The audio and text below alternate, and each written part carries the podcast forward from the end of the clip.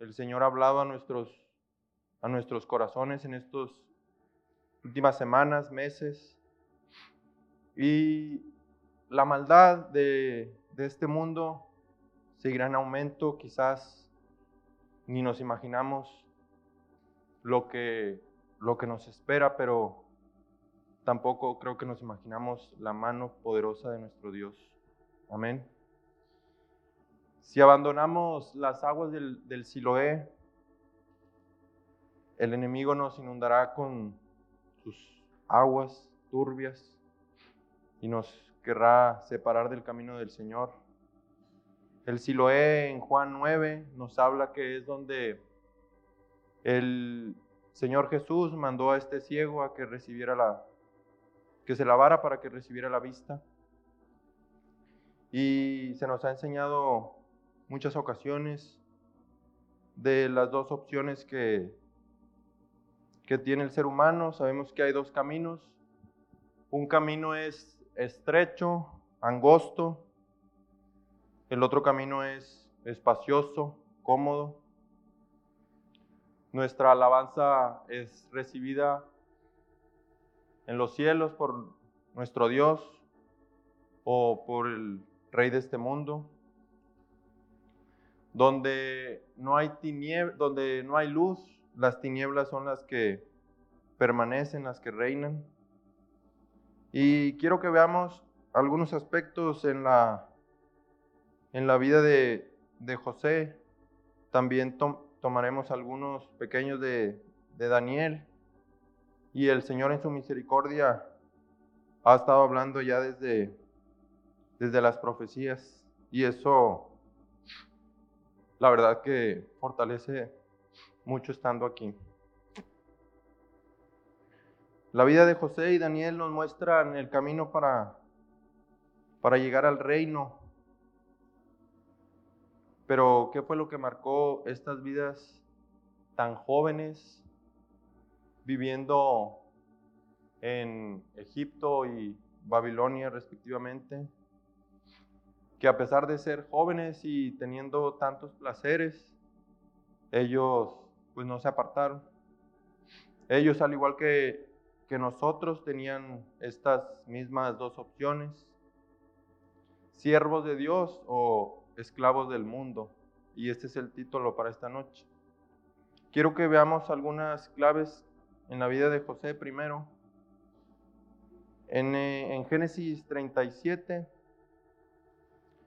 en el verso 13, la obediencia de José hacia su, padre. Esta, esta obediencia le, les, desencadenó una serie de problemas a partir de aquí. Este, vemos cómo su vida va como en descenso. Pero después en Génesis 39, en el verso 2,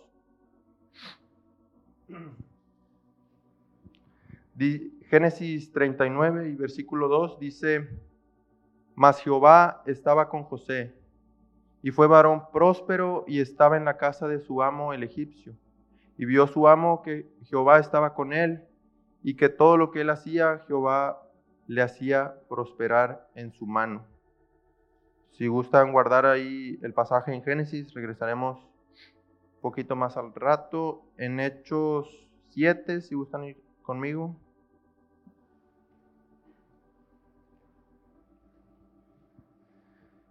Hechos capítulo 7, verso 9.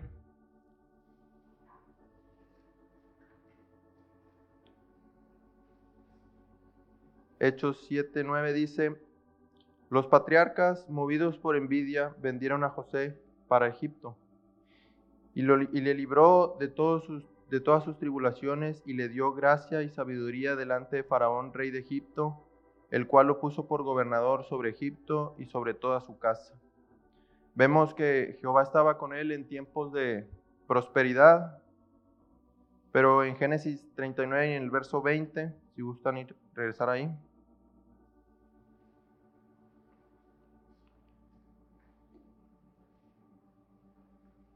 Génesis 39, verso 20 dice, y tomó su amo a José y lo puso en la cárcel donde estaban los presos del rey y estuvo ahí en la cárcel.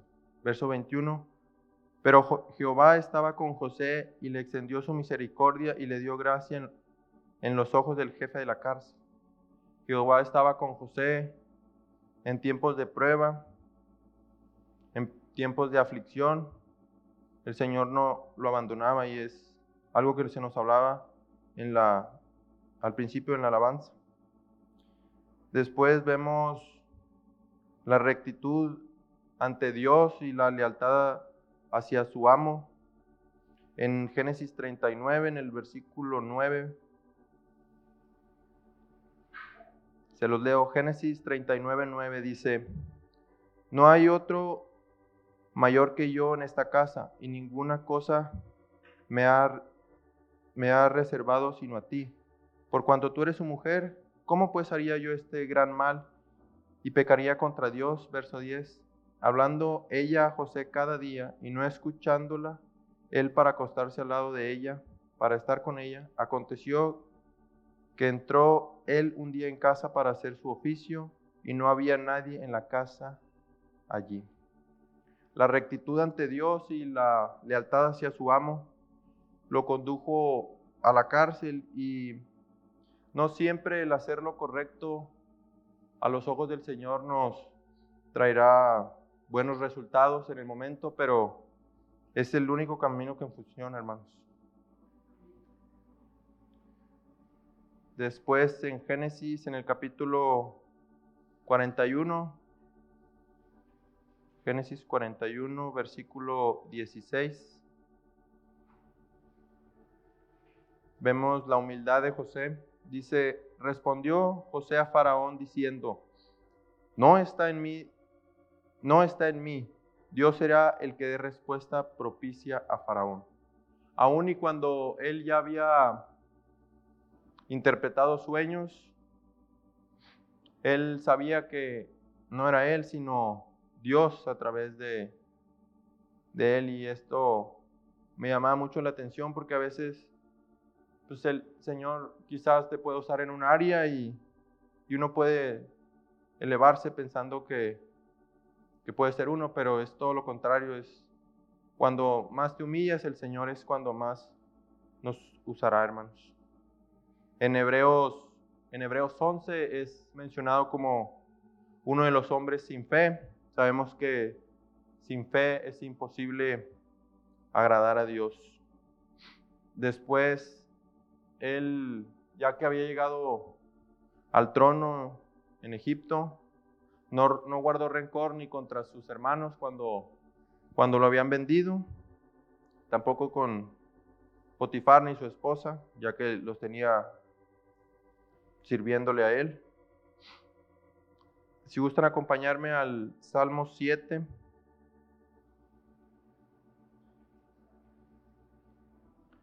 Salmo 7 en el verso 9.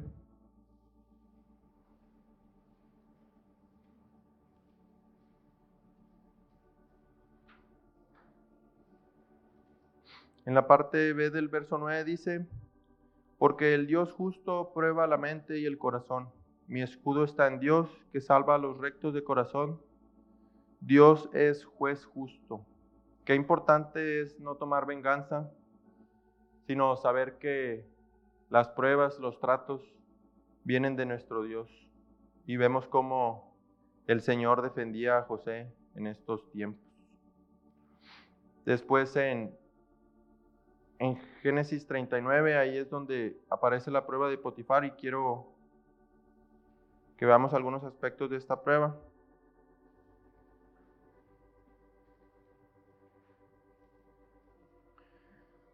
La prueba de la mujer de Potifar, quizás para nosotros el, el, enemigo no nos vaya a poner una prueba igual, pero pueden ser tentaciones diversas en nuestra caminata. El enemigo buscará desviarnos de tantas maneras, aun y cuando quizás no nos imaginamos cuáles puedan ser, pero yo pensaba puede ser quizás alguna música, películas, amistades de este mundo, El enemigo es mucho más sutil, hermanos, de lo que nosotros quizás pensamos. Esta prueba no solo es para jóvenes como lo era José, es para todo cristiano. El enemigo buscará apartar a todo el creyente del camino de Dios. Y debemos de poner nuestra poner de nuestra parte para que el Señor nos dé la gracia en las pruebas. Debemos resistir. Es mejor perder el manto como José, algo material, alguna amistad, que estar en las garras del enemigo. Un comentarista bíblico hacía una comparación de, la prueba de, José con la prueba de los tres jóvenes hebreos en el, en el horno de fuego y cómo el poder, el poder de Dios los había librado a cada uno de sus pruebas. José dispuso su corazón, el Señor le dio la gracia no era, no era una prueba fácil si la comparamos con la de los tres jóvenes hebreos. El horno había sido calentado siete veces más. Y en Génesis 39, quiero que lo volvamos a leer, el verso, verso 10 en delante.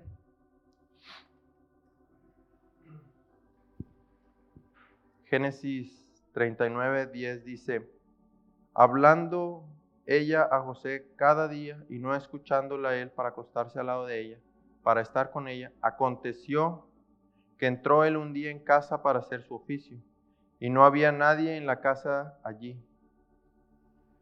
Y allí lo asió por su ropa diciendo, duerme conmigo. Entonces él dejó su ropa en las manos de ella y huyó y salió, hablando ella a él cada día. Sin duda la perversidad de la, de la mujer de Potifar tuvo que ser mucha, pero al disponer José su, su corazón, vemos cómo el Señor le dio la gracia para pasar esta prueba. En este, sabemos que en este tiempo la maldad aumentará, pero también sobreabundará la gracia. Amén.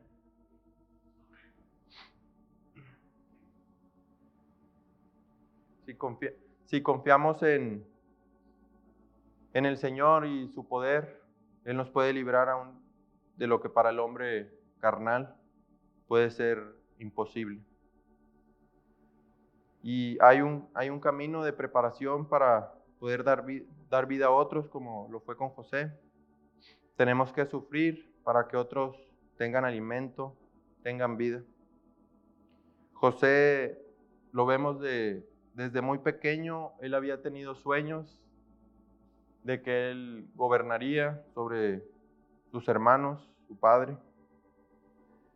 Pero era necesario en la vida de José tratos, pruebas, preparación, para que él pudiera dar vida a otros. Algo que llamaba mi atención, si gustan ir conmigo a Génesis 37.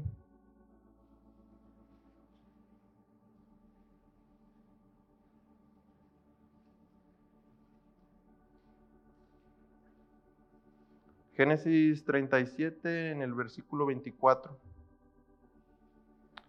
Y le tomaron y le echaron en la cisterna. Sabemos que la cisterna, estos dos últimos domingos nos han hablado de pozos. Sabemos que es vida. Pero la cisterna estaba vacía, no había en ella agua. Al principio de su vida él se encuentra en una cisterna, pero él no había pasado por tratos, por pruebas. Esa cisterna estaba vacía, no había vida en ella. Pero después de muchos años de preparación, grandes pruebas, el fruto había llegado.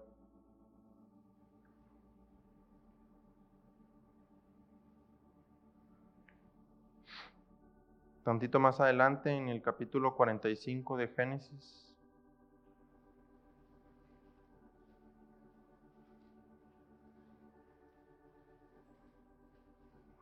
estas pruebas y tratos habían dado fruto. 45 y verso 7 de Génesis dice, y Dios me envió delante de vosotros para preservaros posteridad sobre la tierra y para daros y para daros vida por medio de gran liberación. Así pues, no me enviaste acá vosotros, sino Dios. Y en el verso 13 dice, haréis pues saber a mi Padre toda mi gloria en Egipto y todo lo que habéis visto. El padecimiento de un hombre había traído vida a todo un imperio, un imperio que no era el suyo, pero el Señor lo había usado para dar vida a otros. Para que José diera fruto fue necesario que pasara por muchas pruebas. Y para conseguir aceite sabemos que es necesario que las olivas sean machacadas. Si gustan ahora ir a Daniel, Daniel capítulo 1, quiero que veamos pocas cosas de la vida de Daniel.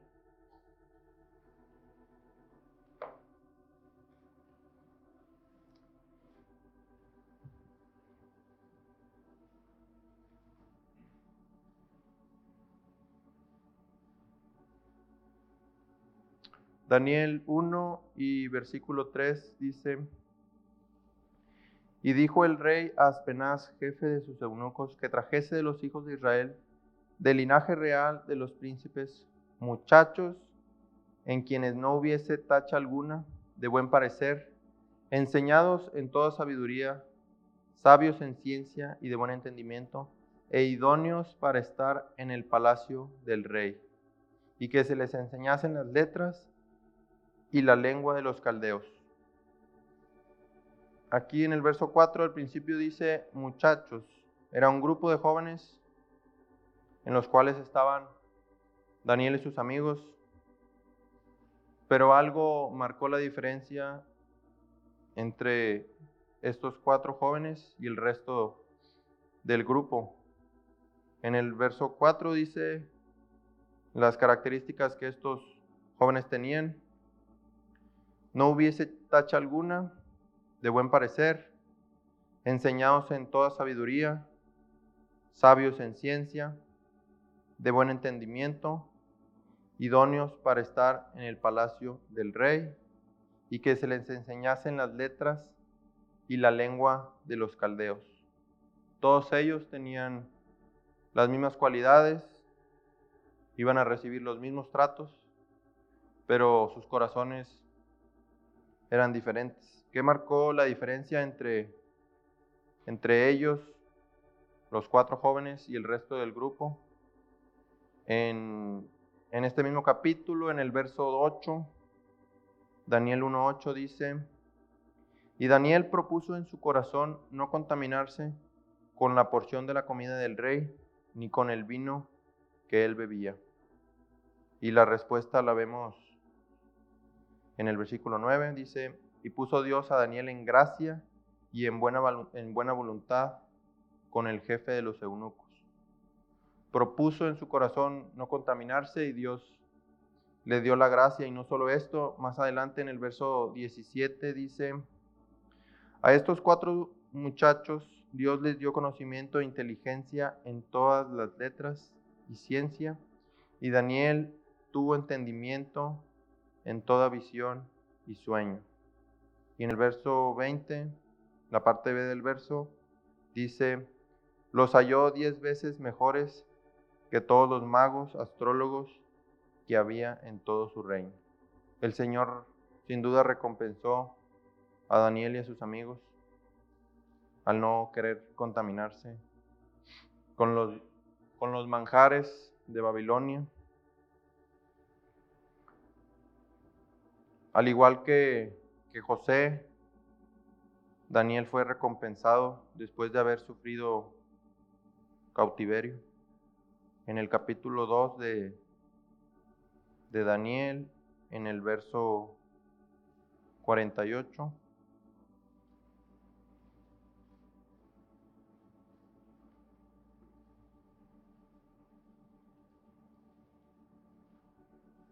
Dice, Daniel 2.48.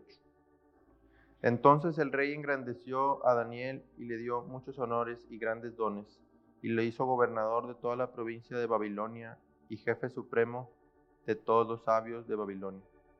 El 49, y Daniel solicitó del rey y obtuvo que pusieran sobre los negocios de, de la provincia de Babilonia a Sadrach, Mesach y Abednego, y Daniel estaba en la corte del rey.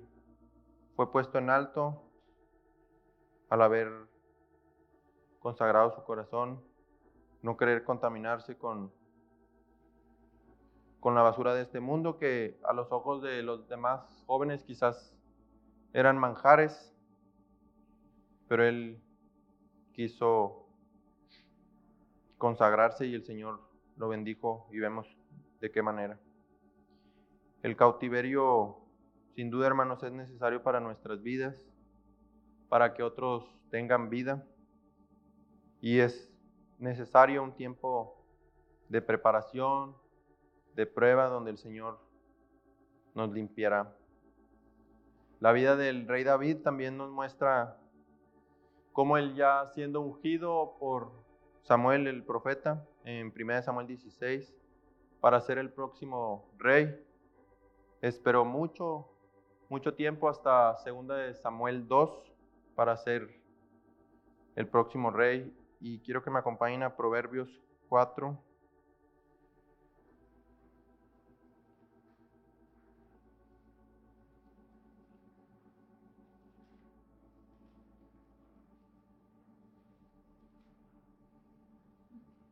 Proverbios 4 y el verso 18.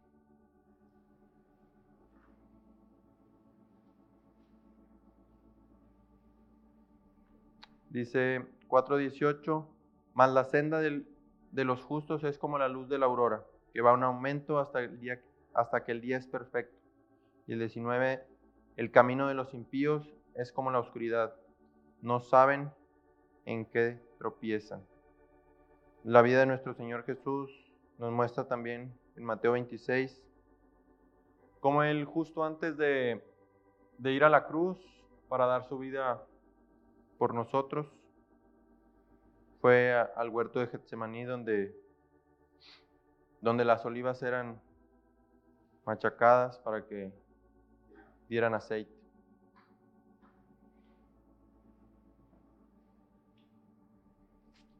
Es necesario el sufrimiento, el morir por otros, pero al, al dar nuestra, nuestra vida por los demás, otros tendrán vida en Isaías 53, y con esto termino, si gustan ir conmigo a Isaías 53.